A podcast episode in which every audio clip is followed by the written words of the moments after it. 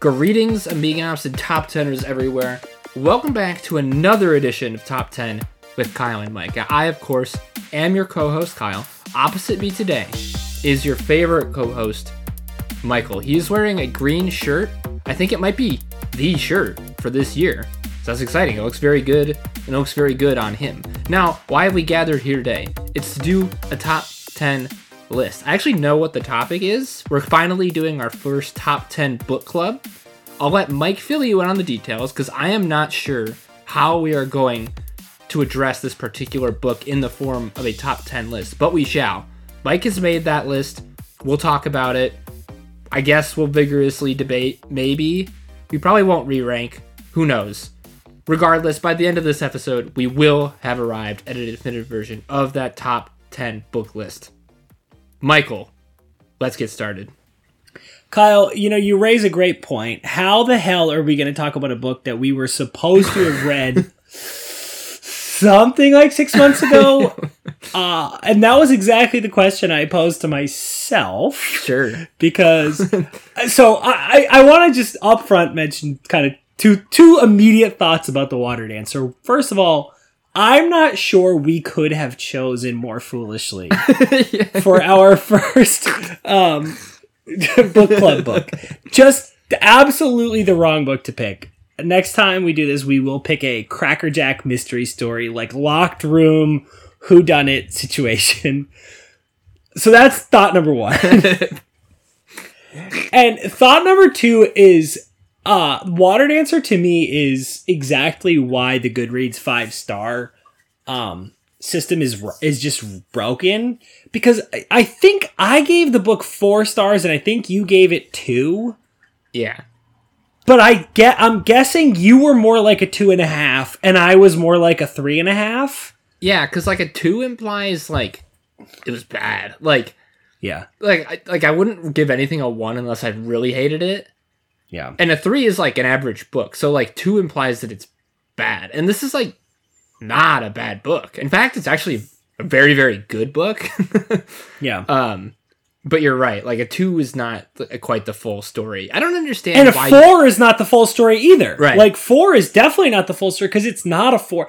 I have a serious problem where I want to properly express my excitement for books that are great. But a 5 is Harry Potter. It's Cavalier and Clay. It's Never Let Me Go. It's like it's Frankenstein. Like it's a short list of books that I just are a true 5. But absent the 9, they're not a 4 because that's an 8. Like there's no way to say this was a. It's like the Oscars. Like there should be super Oscars. Like The Godfather is the best picture, but that doesn't mean that. Everything below that should go a full grade lower, you know? There needs to be some nuance. I think the one thing I like about the 5-star system is that you tend to like you have few, like in a 5-star system, you actually can get 2s sometimes.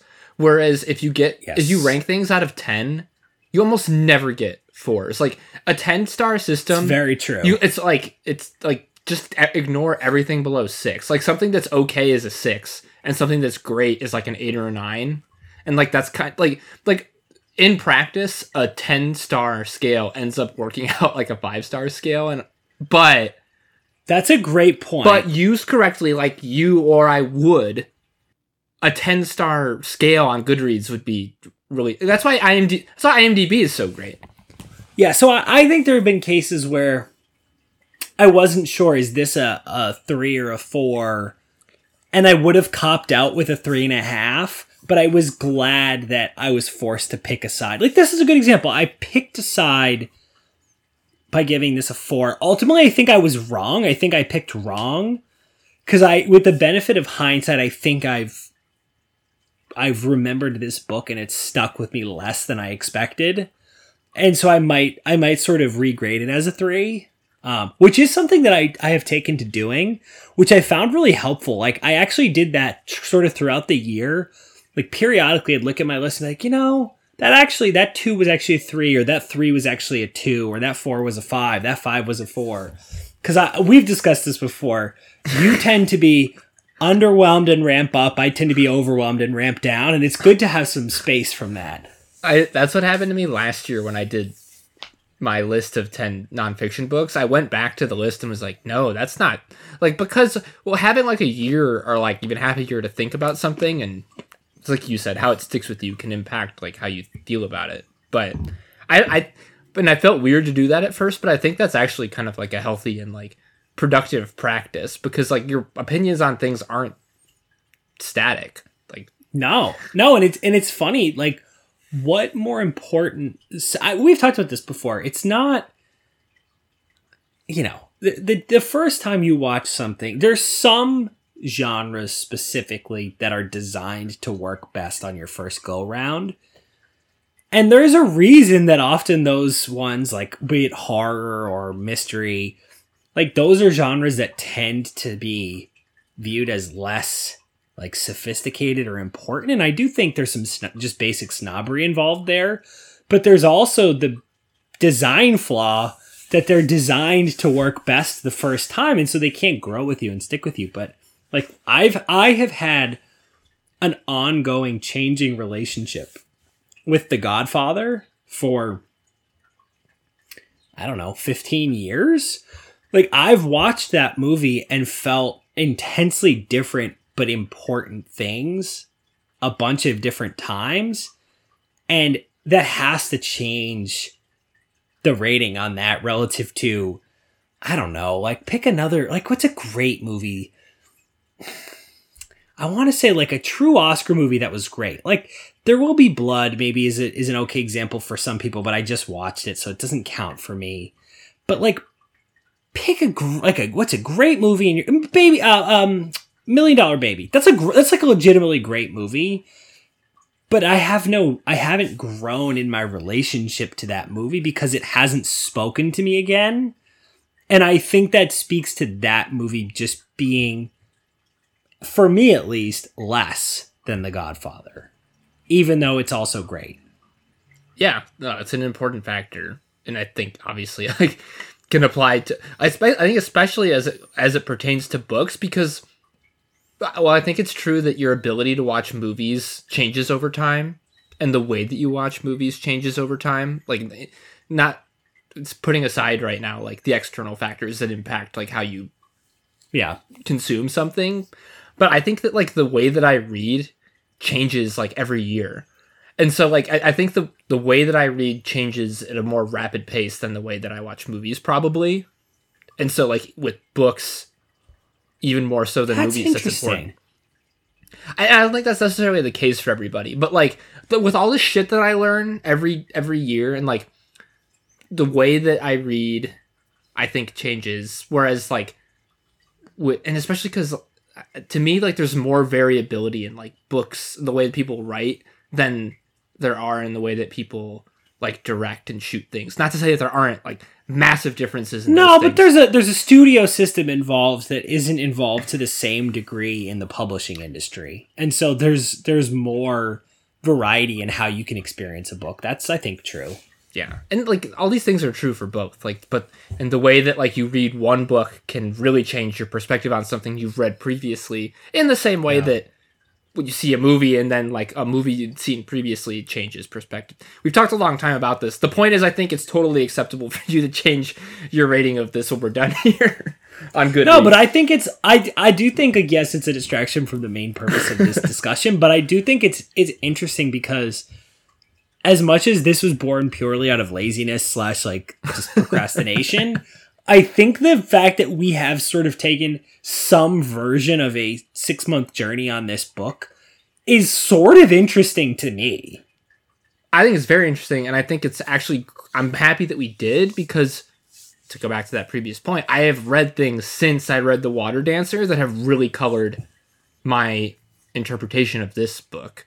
And so I think ultimately, because we've waited so long, it'll give us a fuller conversation about it. So great work on our part by waiting. Good work. Good job. All right. So to kind of cut the suspense, I was trying to think about what is a good way to access this without having to remember the plot. Because because even 10 minutes after I read it, the plot was a little tough to follow. Slash, like, there wasn't a plot in a lot of ways. And it's been a while. So what I decided to do was something kind of... I actually am proud of in the end, which is I am putting together a top 10 list of the best reviews of The Water Dancer. Oh. Yes. So I went to... I searched, like, review aggregator books, and there is a review aggregator that I found called Bookmarks. Clever. Really clever. Yes, Bookmarks. And it is a really cool site that categorizes reviews into a couple different categories. So there's positive, rave, positive, rave, mixed, and pan, and negative. Okay. And so they basically take the, you know, it's a little bit like Rotten Tomatoes, where they take, in some cases, a literal rating and just turn it into, you know, their system. In other cases, they interpret the actual body of the review and say, okay, well, that was actually a mixed review, or that was a positive review. And so I ranked the top 10 reviews by how insightful they were. I tried not to be beholden only to what I thought of the book. There was a lean, for sure. Like, if you said that book was worthless, that wasn't going to connect with me. But I picked 10 that I thought actually did a really nice job capturing my thoughts and I think a good critique of the book.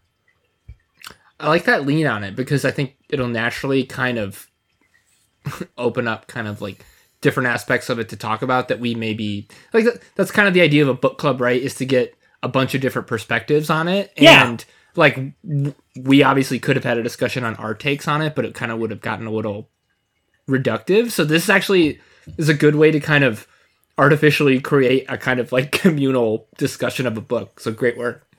Yeah, that was not what I meant to do, but now that you say that, that actually works perfectly for that angle. Great work. Not what I meant. Sure. All right. So shall we begin? Yeah. What's well, first, I guess, let me know if this is the order you want to do it in. What's your kind of like review of the book? What's my review of the book? Well, didn't you probably wrote one on Goodreads, right?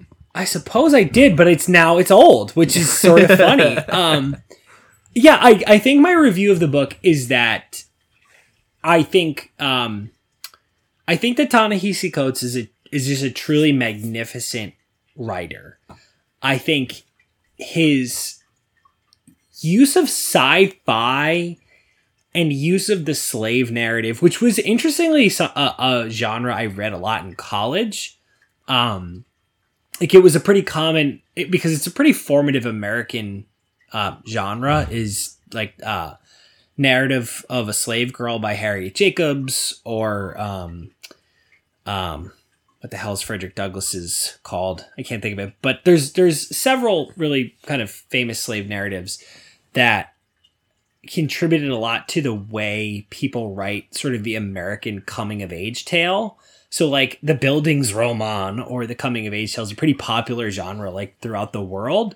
And they all sort of have their own spin, but I think the American version of that was really born with slave narratives. And so there's a certain cadence, and there's certain references, and there's a certain style that's really kind of that lives through those, like just in the way that a mystery fiction genre has a particular style, or a crime fiction has a certain style, like the slave narrative has a certain set of formal expectations. So I thought he played with that. He played with sci-fi, like in a sort of Handmaid's Tale sort of way, really cleverly. So I thought that this, like, on the ground, like, sentences were just beautiful. I thought that the use of genre was really, really smart.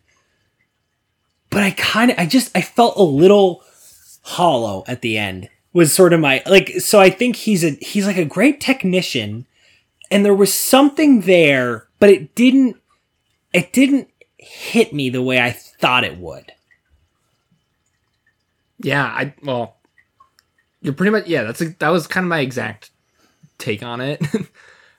But I would say that Whereas I think you're coming at it from a perspective like the genre mixing was kind of like an asset. To me, it didn't feel that way. Like I thought that he kind of dabbled. It felt like kind of mixed, and it felt, I think not my insight, but like having read some of his other nonfiction stuff, like his voice is very, very distinct. And what I realized at the end of it was that it felt weird coming from somebody that wasn't him. Like it felt weird to have his words coming out of somebody else because they were so clearly like his words, you know? And that's such a flaw. Like, it's funny you say that because I didn't necessarily feel that way. I haven't read him as widely, I think, as you have, but I've found that with other writers where I'm like, I'm just reading you telling me something and I feel like you're using this character and it doesn't feel natural. And I've been bothered by that in other situations. And I remember it really bugging me. Yeah, that was part of it. And the other part was just that, like, it just felt like there was one point, like maybe a third in, where I like really thought that I was going to get into it. It was, and I like thought the book was going somewhere that it totally wasn't. It had this like really crazy Kingsman vibe to it where like this guy who clearly has some kind of supernatural power is all of a sudden inducted into an underground, like it's like basically a spy organization.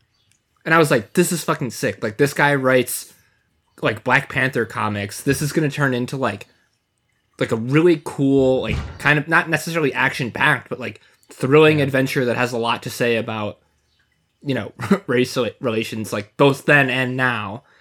And then it like kind of abandoned that. And also it's like significant portions of the book are historical fiction. Like there are real life people in this book, or like people that are like really closely inspired by real life people. And it just felt like he needed to pick one or the other. Like, and maybe he did a lot of things well, but not any one thing greater. You know, there's a lot of tropes, right? Like it was less than the sum of its parts to me. Yeah, it's sort of funny you say about like the genre of like feeling like there was the gang was coming together to go do something and then they didn't. And I think I think that was the point. I do believe that. Like I do think. And I guess then it becomes a question of, okay, so how do you judge that? Do you say, congratulations, you accomplished your goal?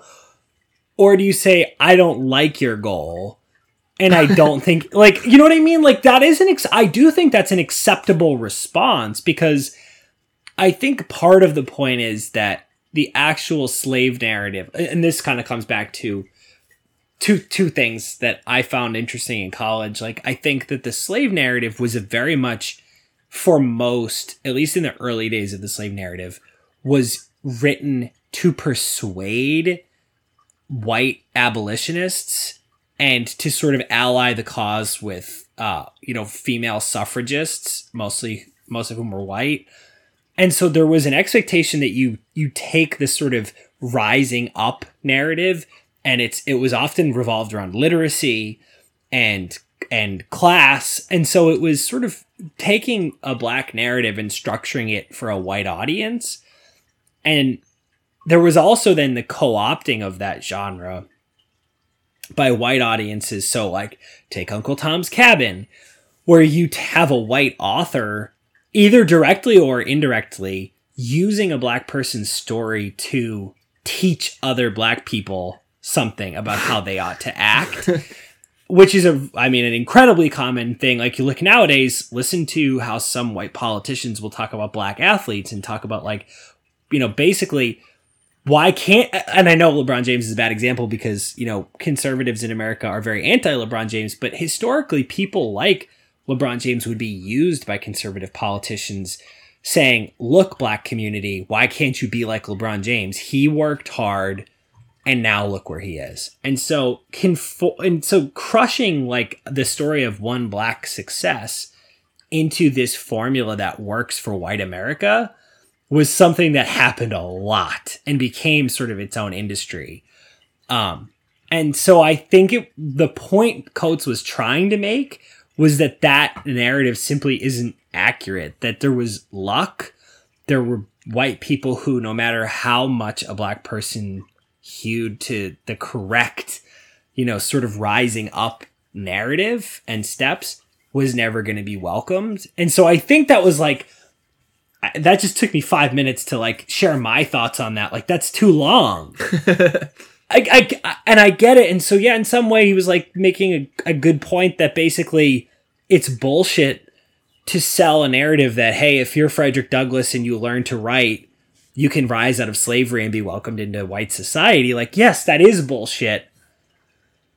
And I guess he was saying it in a clever way, but it was a pretty unsatisfying way in some sense, I guess, again, is the point. And it just sort of, it's this recursion of like, it was unsatisfying, but that's the point. But that was unsatisfying, but that's the point. And like, that's tough. Well, I think it probably says more about the reviewer than it does about the book, right? Like, the fact that like that was disappointing to me. But again, that's just like, it's this. It comes back on itself over and over again, because you say like, I'm a white reader, so of course I wanted that narrative, that upward mobility narrative structure, and so he wins. And it's like, I don't know. It just, it's not that he's wrong, but it's not a particularly satisfying reading experience to feel like you've been checkmated, I guess. Right. Well, thanks. Yeah. That's the kind of what I was looking for. And so that we kind of have like our base perspectives, at least, before we get into someone else's takes on it. All right, so let's dive into it. We spent a lot of preamble. Number 10, a positive review by Hanif Abdurraqib from Four Columns. I'm going to read you... This is long, but I don't know. Do you want to... it's not the whole review, but it's going to take me a minute to read. All right. Throughout many corners of his writing, I have found Coates to be at his strongest when fully committing to his seemingly natural ability as an empathetic storyteller. Because The Water Dancer is told in Hiram's voice, through consistently unfurling memories and scenes, the emotional stakes of the book and its narrator feel immediate. The best work Coates does here is putting a reader in a position to connect to the jarring impacts of Hiram's powers. Because Coates is so good at populating and drawing out a scene, Hiram's joy at being present in Lockless again is the reader's joy. Having been immersed in the Philadelphia landscape for so long, the break from it feels vivid, like a memory woven into our own history. It leaves a reader wanting a bigger look into what Hiram has left behind, or what a reader has left behind somewhere that cannot be retrieved. The book does slightly suffer from occasional tonal inconsistency. In some places, The Water Dancer leans into its commitment to an alternate universe. In others, it uses a few too many thinly veiled touchstones of American slavery. In all of his work, Coates is strongly tied to allowing history to do the heavy lifting. But the way history is woven into the fantasy world of this particular novel isn't always as dazzling as the fantasy itself. How a story of slavery richly depicts or stumbles over the tactile details of its violence can feel secondary to how the story of the human relations within that violent machinery are rendered. The Water Dancer succeeds in this part of its work. There's a tenderness not only in the language and story arc, not only in the frantic desires of Hiram and his need to belong, but especially in how gently the novel treats a person's relationship with memory, and the parts of memory that don't return as clearly as a person needs them to. So that was long. I'm not going to read that much for the next ones because that was too long. But I thought that was just a really wonderful review. I think it does a nice job sort of setting up what are Coates' superpowers, how does he make them work in some places, and how does he sort of fall short in other places. Yeah. I think he's right. I spent a lot of time focusing on some of the drawbacks that I encountered, and he mentions the same ones, I guess, like kind of the tonal inconsistencies. But yeah, it's worth reiterating that, like, regardless of like your own kind of take on like where the voice is coming from, like, it's an effective voice, and like the perspective is correct. I like how he made the notes about like, because that was an effective part of it, like how he's like at one place to start, and then the book kind of shifts over to Philadelphia for like a significant portion of the middle, and then like the return. I hadn't really made the connection between like kind of the themes of memory, but like a lot of time has passed for Hiram, and like by the time you get to that point in the book, it feels like to you as a reader as well that a long time has passed, and like that's an effective, not a trick, but like that's an effective tool that he, I thought, like actually I did encounter, or I did feel when I was reading it. And I think a really difficult maneuver to pull off. Yeah. Like I've noticed that working in the context of a series, but it's, I think, especially hard to pull off in a standalone novel. Like, for example, when Harry leaves or returns to Privet Drive in each of the Harry Potter novels, it you feel it, and you get a sense of time, and you get a sense of place, and how he feels, and how it makes you feel. But it kind of only works with repetition, and this pulls that off very quickly. I was going to say, or length, and this is not really that long of a book. Yeah. So, good review. All right, number 9 is a positive review from Joan Gaylord of the Christian Science Monitor. So I am going to read the whole one I have here, but it's because it's about half the length. So, with his exquisite writing, Coates delivers an adventure tale steeped in American history. Hewing close to these historical facts brings an authenticity to the story. Through his weaving together of these stories, Coates brings a sense of humanity to the history. His alternative terminology might seem like simple changes in vocabulary, but the effect is to lift the story above the one we read about in our history books, the one we think we know, we all think we know so well. As Coates imparts a tale that is richer and fuller than the one gleaned from school books, he implores the reader to approach it with a fresh eye and an open heart. He lays open the ramifications of this story and its impact on both the quality and the task, for both were affected by the corrupt system. And I see you shaking your head, and I think I totally agree. I was just going to say that I forgot that he chose those specific words, task and quality. And like at first, like the very first time I read it, I was confused by it. And then as soon as I realized what he was doing, I was like super into it. Totally. That's what I had sense you were latching onto, and I felt the same way. I really like when an author can do that effectively, to just push you 5 degrees off of your typical perspective. It's really, you and I have talked about it, it's a little bit like sci-fi that's almost the world we're in, sort of the Philip K. Dick, like this is almost the real world, but it's just 5% different, and that 5% is really important. Well, and that's, I think, the tasked and quality move. Well, and picking the right words, like words that feel right. And like J.K. Rowling's the master of that. And when it's not done right, it's... See episode whatever. When it's not done right, it's really jarring. Looking at you, Stephen King. Like, he does that a lot. and it's weird if it's not done correctly. But, like, very quickly with these specific words, it feels, like, super... It feels so right. And it, like, really...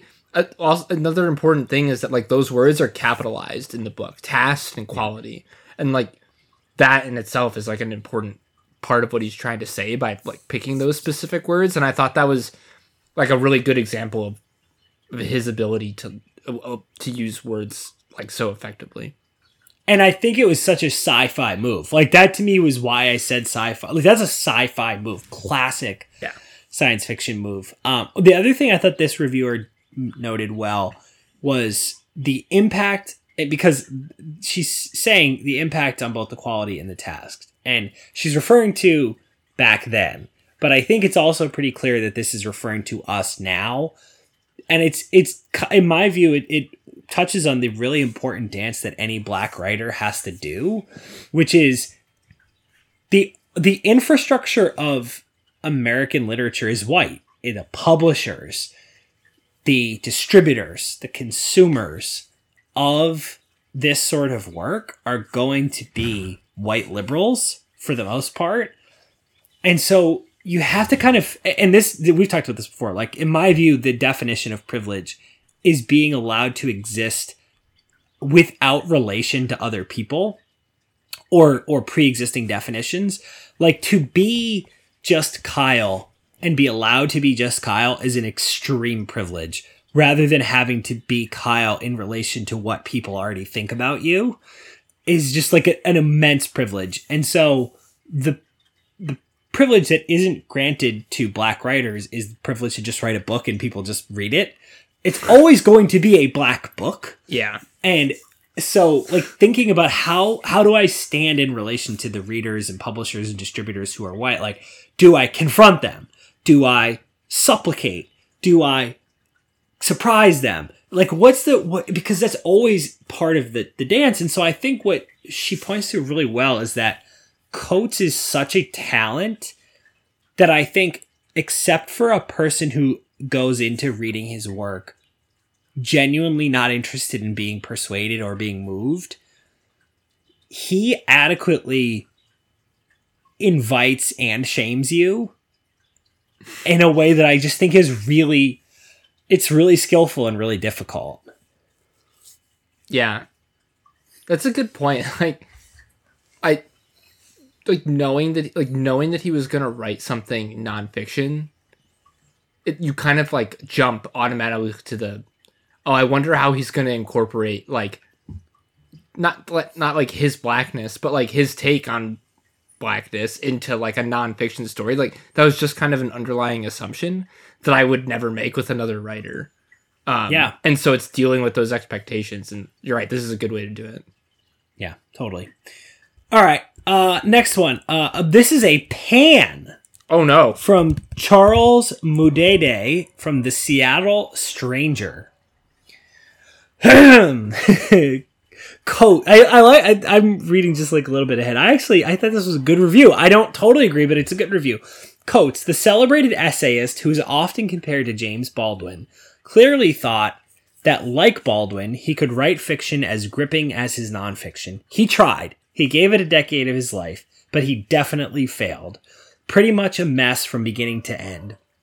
The main flaw with the novel The Water Dancer is Coates wrote it to sound and feel like a novel, told with the deliberate gravity of a writer who believes he's writing a major work of fiction. It's as if Coates did not want the reader to be uncertain about the status of the work. It's not an essay, nor a historical document. It's a serious American novel. Page after page, the language insists on this. The only respite from this stiff, stilted, novelistic language is when Coates switches to his essayist mode and describes, in a monologue of which there are too many in this book or in exposition, an aspect of American slavery that clearly throws light on an aspect of the culture of our times. I could feel my hand turning every one of its 400 or so pages. So I disagree with his take on what that approach led to, because I think I felt better about the outcome of this book, but I completely agree with and I'm mind reading, so it's unfair, but I will kind of indulge the mind reading. I definitely felt reading this that Coates felt like he was writing a capital I important novel.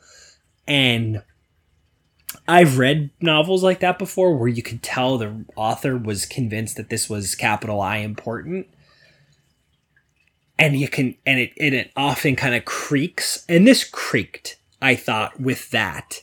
And I think the comparison to Baldwin is a good one, because what Baldwin does so well, he talks about it.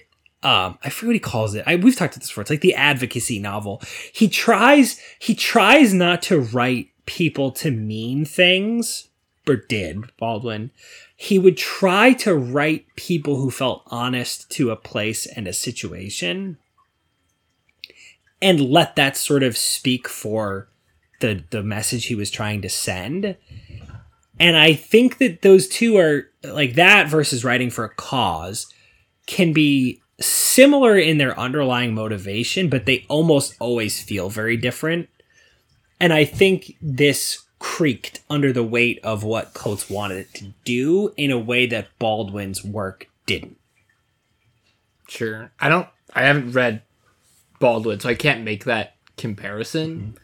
But I will say that it's like kind of, the tone is like, it's pretty onerous. Like, it's pretty heavy, which I think would have been fine, except that there are like aspects of it that are just like kind of like objectively silly and like just not very grounded. And like, so I think going back to like my one point is that it just felt very mixed. Like, I think that like capital I important kind of tone that's established would have been perceived differently if it hadn't been like juxtaposed, or like, well, there it is, juxtaposed, if it hadn't been put like right next to like, this guy can teleport, you know what I mean? Like, yeah. I think context with that kind of thing is important.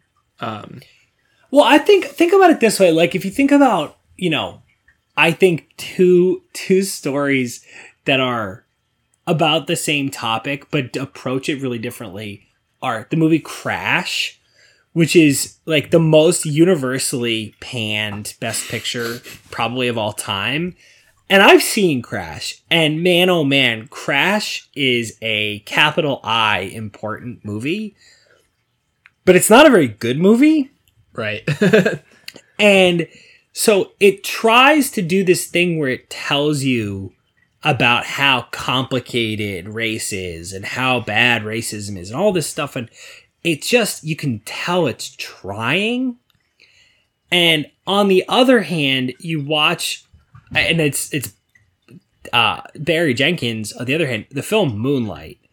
Moonlight is a film that in less skilled hands would be capital A about being gay or capital A about being black, but it's neither.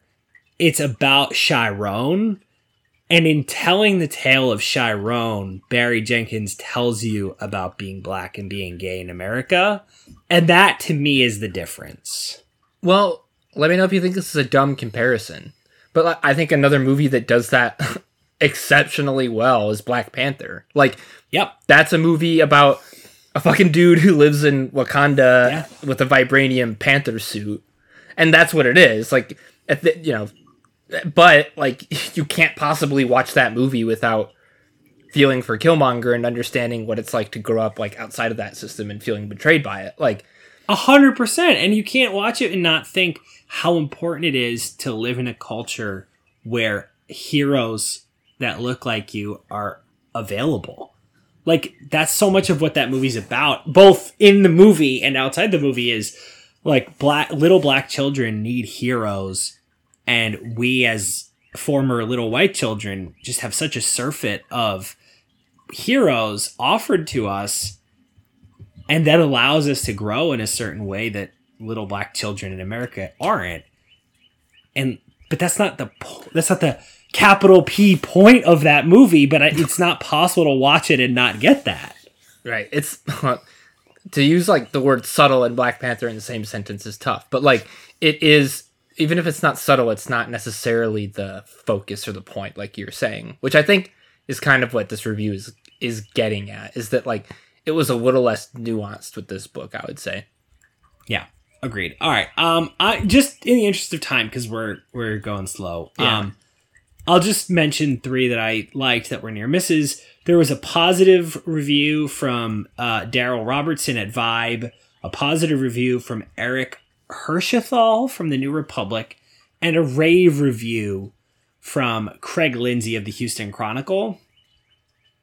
You know, kind of similar stuff, similar sort of things we were thinking about, but that was it for those. They're not that important, so I'll jump to number 7. Okay, this one is a positive review from Angela Anjayi from the Star Tribune. No doubt Coates, a former journalist for The Atlantic, has done his research in a gorgeous, realist style reminiscent of the masters of 19th century French literature.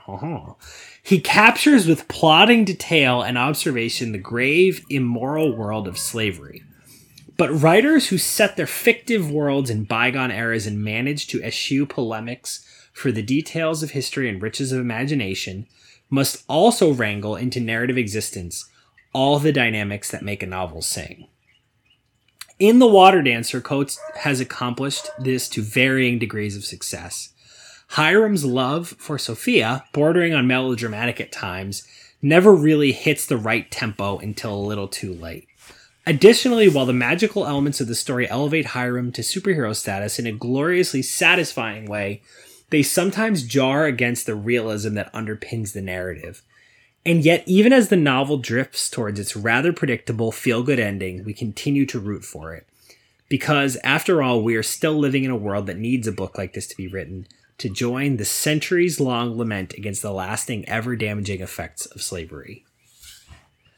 I think that's a really, as I'm rereading that, I'm going to have a hard time having another review top that, because I think that so accurately captures the good and the bad. Yeah, I think where that differs from, some, at least that last review, is that, I think she's identifying, all of the same exact things that he is, but just saying, but, comma, that doesn't really matter. And the overall, takeaway from this book, partially, is just that this book even exists is a success, right? Yeah, totally. I thought the mention of the love story was a really good point. And I think it's sort of funny. I had a hard time reading this book and not thinking of Tarantino and his forays into reimagining historical events through genre. So specifically thinking about Inglourious Bastards and Django Unchained. And how finding the right sort of high and low level of high telling you a really broad story, low telling you a really narrow specific story, finding the right balance and finding ways to sort of make it compelling on both the story level and, as they said, a polemical level. That's really complicated. And I think it's something that Tarantino has gotten really, really good at.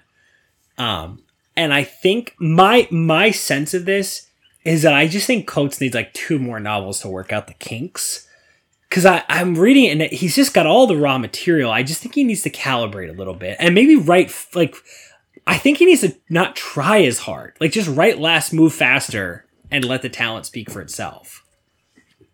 Yeah, or go one way or the other, I think. Either go faster or kind of slow it down, but the problem that if you're gonna do that, it's harder to do fiction because I feel he's already done that. His nonfiction work is what this looks like if you kind of slow it down and really focus on the meaning behind it, and it's awesome, it's great, it's just it's nonfiction. So I think that's a good observation by you. I the thing is as soon as he writes another fiction book, I'm gonna read it right away. Yeah. So yeah, it's an interesting. I'm trying to think of a good... Tarantino's not a perfect example because he came out so hot in the, genre, in the same medium. But there's definitely other artists who've had similar sort of journeys where you're yeah, I see it. You're not quite there. I see it. And then you're oh, man, that sings. Yeah. I'll try to think of that in the back of my head as we go. Because I feel it's probably David Fincher. Yeah, that works. Yeah.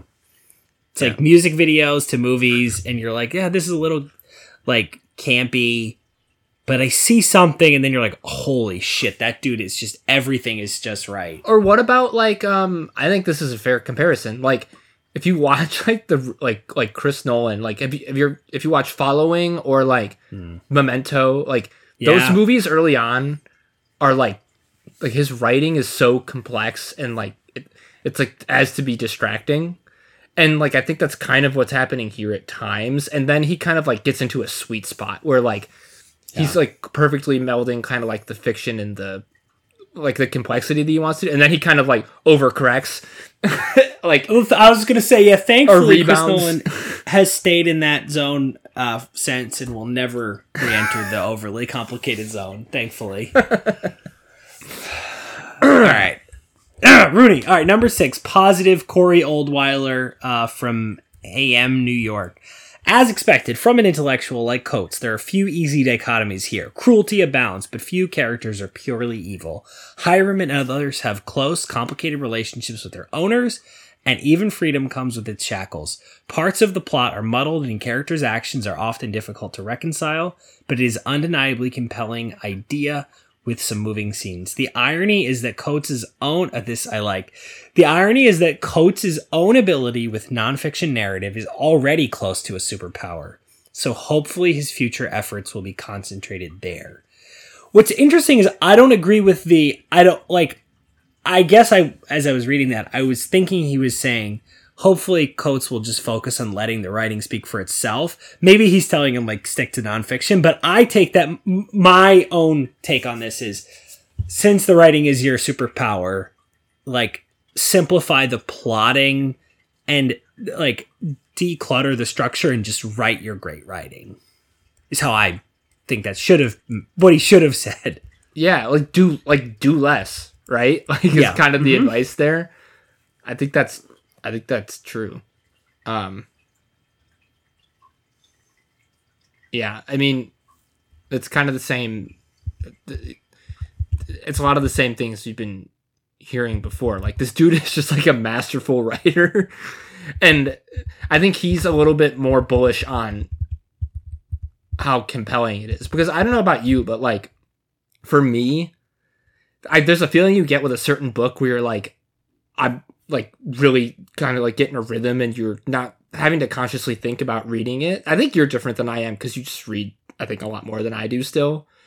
But for me, there are certain books where I just don't have to think about it and I'm going to read it whenever I have the chance to. And my superpower is that I'm a grinder. So I can grind. But that doesn't mean that I don't feel the hum when it works, and I do. Yeah. And this didn't have that. It didn't. For me, I felt like I consciously had to finish it, and that's sometimes that's all it takes for me to be that book wasn't really just from the evidence I have in my hands. It took me a long time to read this book, and it wasn't that long. So, that's but it sounds like this guy did not have that problem. No. Yeah. Nope. All right. Number 5. This is a positive review from Diana Evans of the Financial Times. This one I'm definitely going to cut down because this is way too long. Coates' love of comics and his contributions to the Marvel Empire are apparent in the epic daring of this tale, its allegiance to the fantastic and mythical. Yet, as in his nonfiction, there is a solid grounding in brutal reality here reaching back into history, in particular, the era of the American Civil War, blah, blah, blah, blah, blah. Drenched in centurial sorrow, the voice of the tale nevertheless has a piercing resonance. This is a word soup, reminding us of the imperative of continuing this painful archaeology, not just to honor those who were tortured, murdered, and abused, but to understand its impact on our troubled contemporaneity. A transcendent, arresting work from a crucial political and literary artist, now with an expanded repertoire. So I think a couple things. My biggest take off of this is I like the framing of now with an expanded repertoire, because I think that's, to me, that ends on a positive, exciting note where it's okay, we've got this great thinker, one of the truly great intellectuals of our time, who has what I think is cool about Coates is that in addition to just being brilliant in his specific sort of work one at a time, he has a bigger picture plan.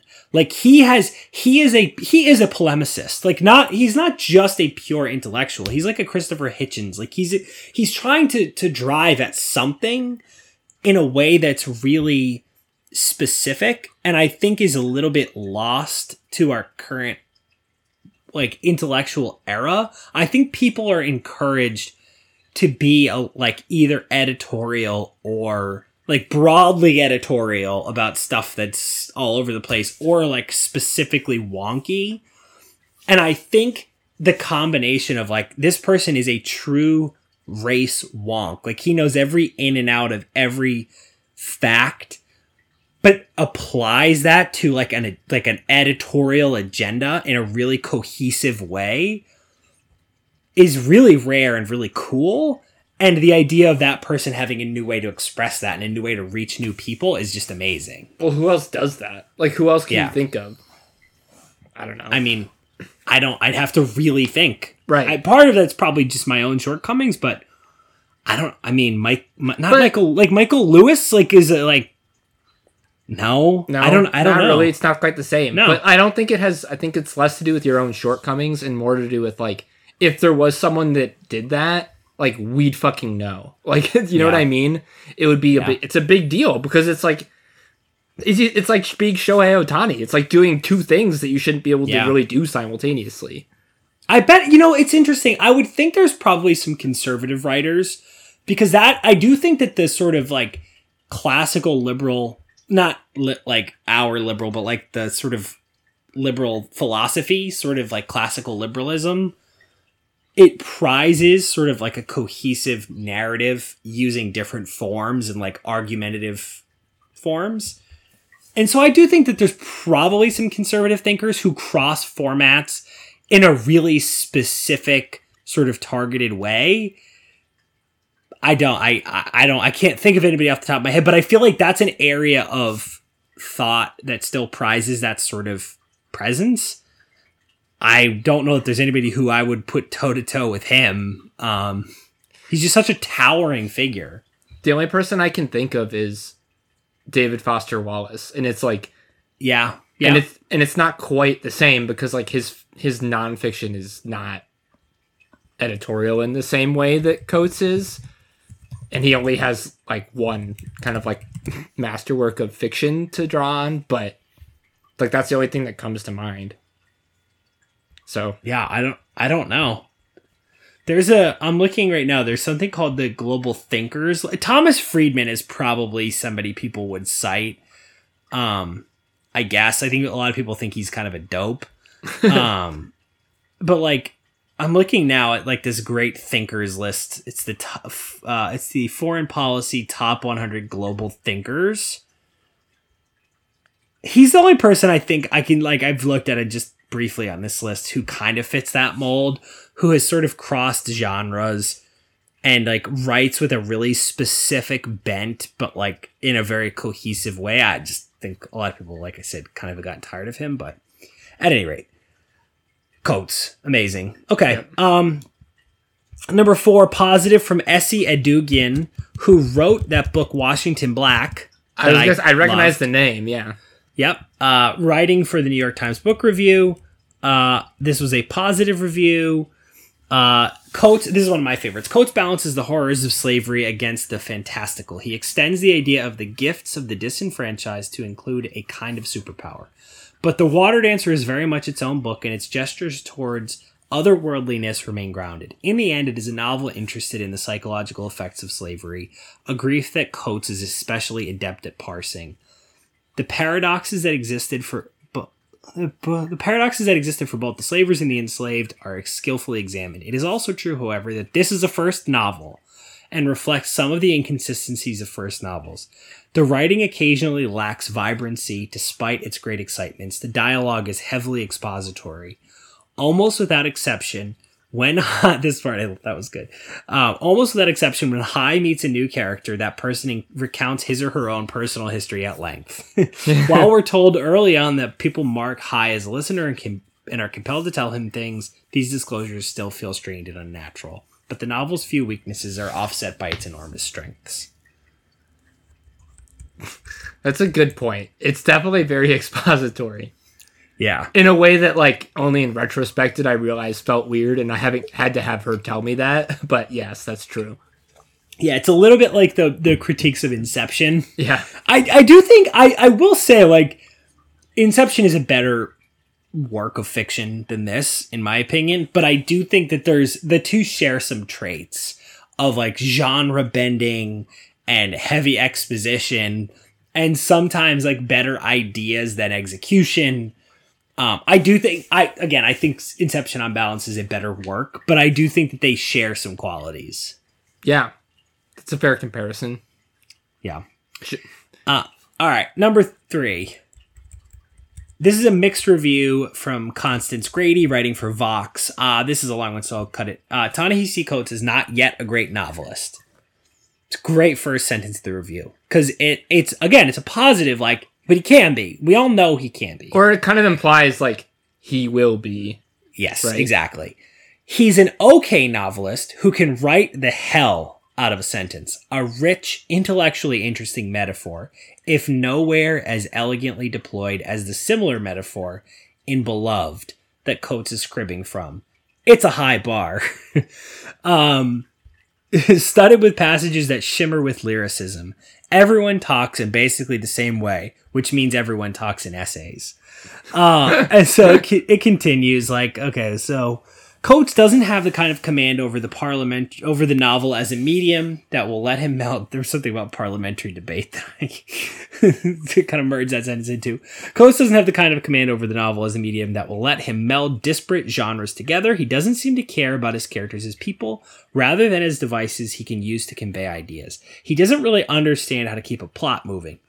What Coates can do, and what he does better than nearly anyone, is build an argument that resounds with clarity and moral urgency, and craft a sentence beautiful enough to take your breath away.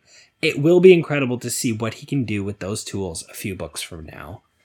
I want to read you again. What he can do better than anyone is build an argument that resounds with clarity and moral urgency. That's what he does. That's his gift. That's his superpower. Is you, like I said, you can't go into any Coates work with an even reasonably open mind and not feel your brain and your heart pulled in his direction, because he's so, that's sort of what I was trying to get at. He's so cogent. He just, he says, this is my argument.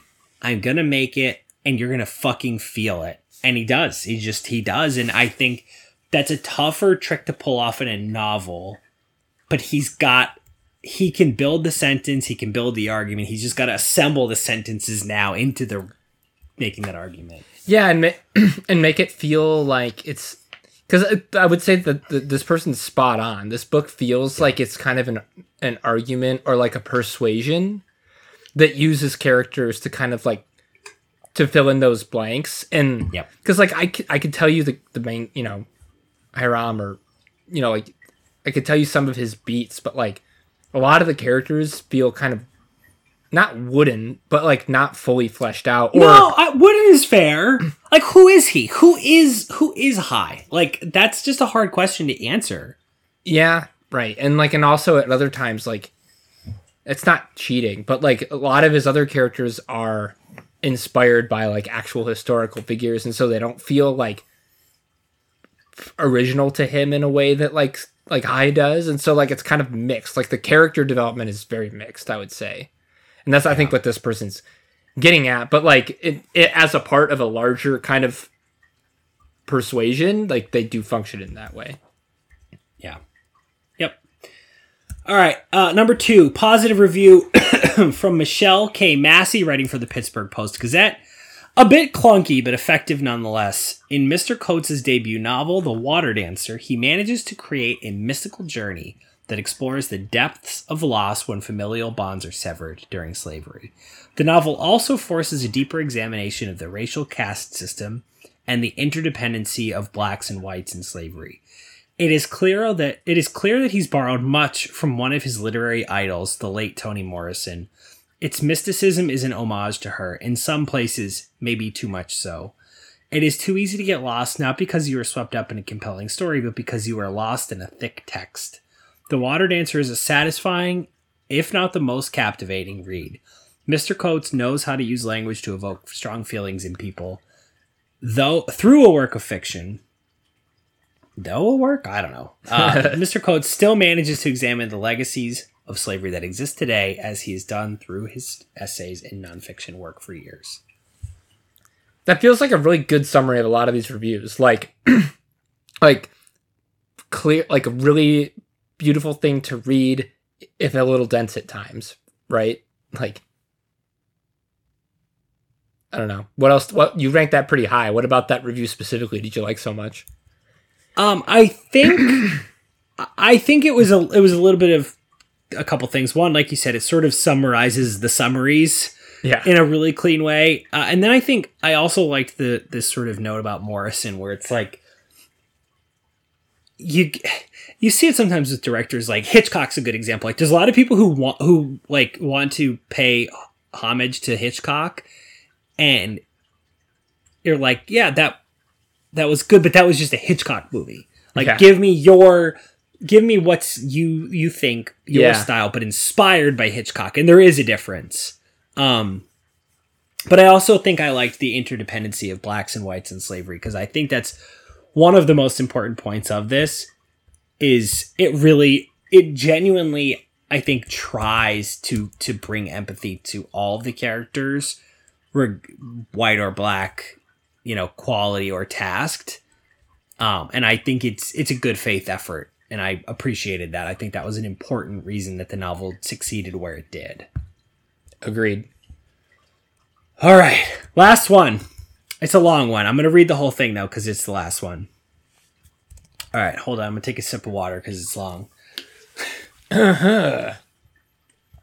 All right, it's a positive review from Tochi Onyebuchi, writing for Toronto.com. In all of these things lives a writer finally able to marry novelistic tendencies to the form, the faithfully dated prose and the constraints of this story's form as recitation or testimonial allow Coates ample room to both dramatize his arguments and encapsulate them in single lines of cutting dialogue, to carry an entire long-form essay's worth of insights in the arms of a single paragraph-long interaction between two characters. The result is a powerful, if somewhat bloated, book that seeks to do so much. Sometimes, perhaps, too much. But while the moonshot may be off, the fistfuls of firmament Coates is able to bring back to us are a wonder to behold. Which I think is a beautiful sentence. I love that. Yeah, it's pretty gorgeous. In highlighting families, Coates made his characters individuals. Elements of the adventure novel, this is you, of the heist novel, of the romance are all there, but Coates expertly subverts the expectations each of those label carries. The women in Hiram's story are not props. They aren't triggers for the protagonist's man pain. They are individuals with their own desires and fears and anguish and hope. They exist with an interiority as profound as Hiram's. The book does not lack for scene stealers. This novel lives within that particular orbit of hurt. The pain attending the rending of families under chattel slavery, and so many of the novel's most powerful moments stem precisely from its positioning here. The novel is guilty of trying to say, to be, too many things at once. There's an almost cosmic unfairness in the falling apart of the metaphor as entreaty in this necessary and expansive novel. That isn't to say it would be a stronger work were the magic excised from it. Indeed, it's precisely this element that most distinguishes the novel and makes it an incisive and memorable and beautiful thing. This is a good book, a really, really good book, but its point collapses beneath the weight of the metaphor. Remembering is what brings us forward, but who is us? At points, the book's knees do buckle under the weight of what it's trying to do, but it's cognizant of the foundation on which it stands. What a great review. It's a pretty unbelievable review, right? Oh my God. That's why I wanted to read the whole thing. It was so gorgeous. Wow. I think... Sorry, she with this one? I don't know. Well, whoever... They really... I think they really nailed it. But what I think is interesting, and it just occurred to me, I wonder if he kind of thinks that this might be his only novel, and that might explain why it's so ambitious. I think that's a very strong possibility and makes a lot of sense. And like hearing it described in that way of like the knees buckling under like the weight of like this grand metaphor that he's trying to put together. Like maybe you don't feel that kind of pressure if you think that this is your debut novel, compared to like, this is my novel. And it sounds like he worked on this for a long time, which like, I don't know. It seems like this person has like a different perspective. God, that's like, such a great point. Because so many of these other reviews have been saying, this guy is going to be a great novelist. And I wonder if he knows that's not the case because he's not going to write another novel. That's a really good point, Kyle. I think you're onto something where he's like, I got to get this one thing out there. Leave it all out there. Yeah. Kind of mentality. By the way, Tochi Onyebuchi, you want to hear this? Yeah. So this is, he's a man, but you want to hear his first sentence on Wikipedia. You ready for it? Yes. Tochi Onyebuchi is a Nigerian-American science fiction writer and former civil rights lawyer of Nigerian descent. Son of a bitch. So this guy is clearly, we need to figure out what he's written and read it. It says he, after publishing 3 books aimed at young adults, he published his first adult book, Riot Baby, in 2020. Well, I'm reading that. How do you spell his name? Tochi, and his last name is Onyebuchi. Wow. This is awesome. Anyways. I'll be reading that. Yeah. Okay.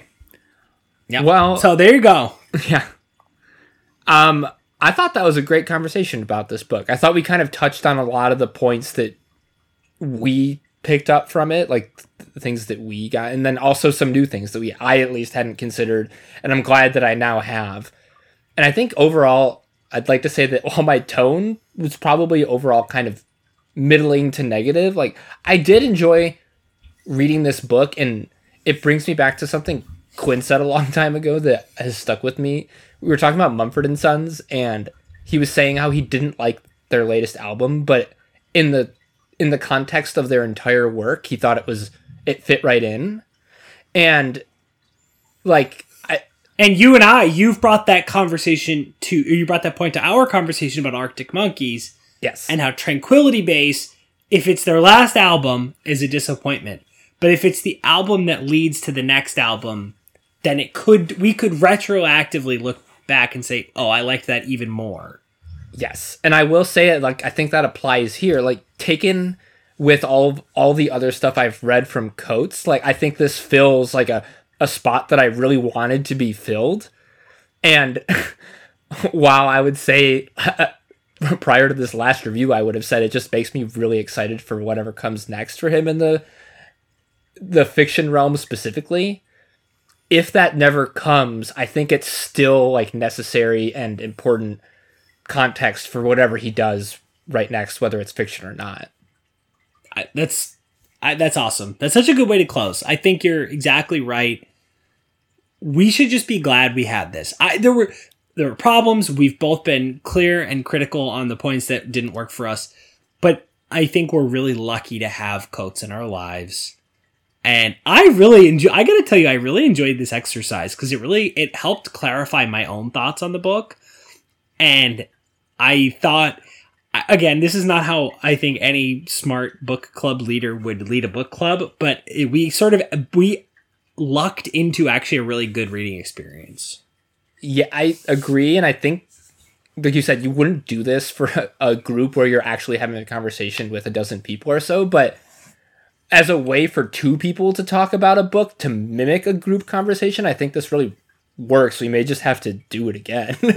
Yeah, I would love to do it again because the reviews, that was so fun. It was a fun exercise I also think I am guilty of I'm guilty of limiting my outlets. I really like, 4 or 5 writers and I would look for their reviews and that I would never have encountered Tochi Onyebuchi. That's not a person who I bumped into, but I'm super glad I have now, especially because I think I have complained that I think Rotten Tomatoes has limited me as a movie watcher, but I don't sense that same danger for me with writing. Goodreads, I don't look at before I read, and I don't think I'm going to fall prey to that. So I think this might just be a pure positive for my reading to use this aggregation as a postmortem. I think it's a great idea, and I will probably be doing it for whatever I read next. Yeah. No recap. We can't. No. You heard it, people. Not necessary. If you want to read one of them specifically, you could go back and listen for it. Yep.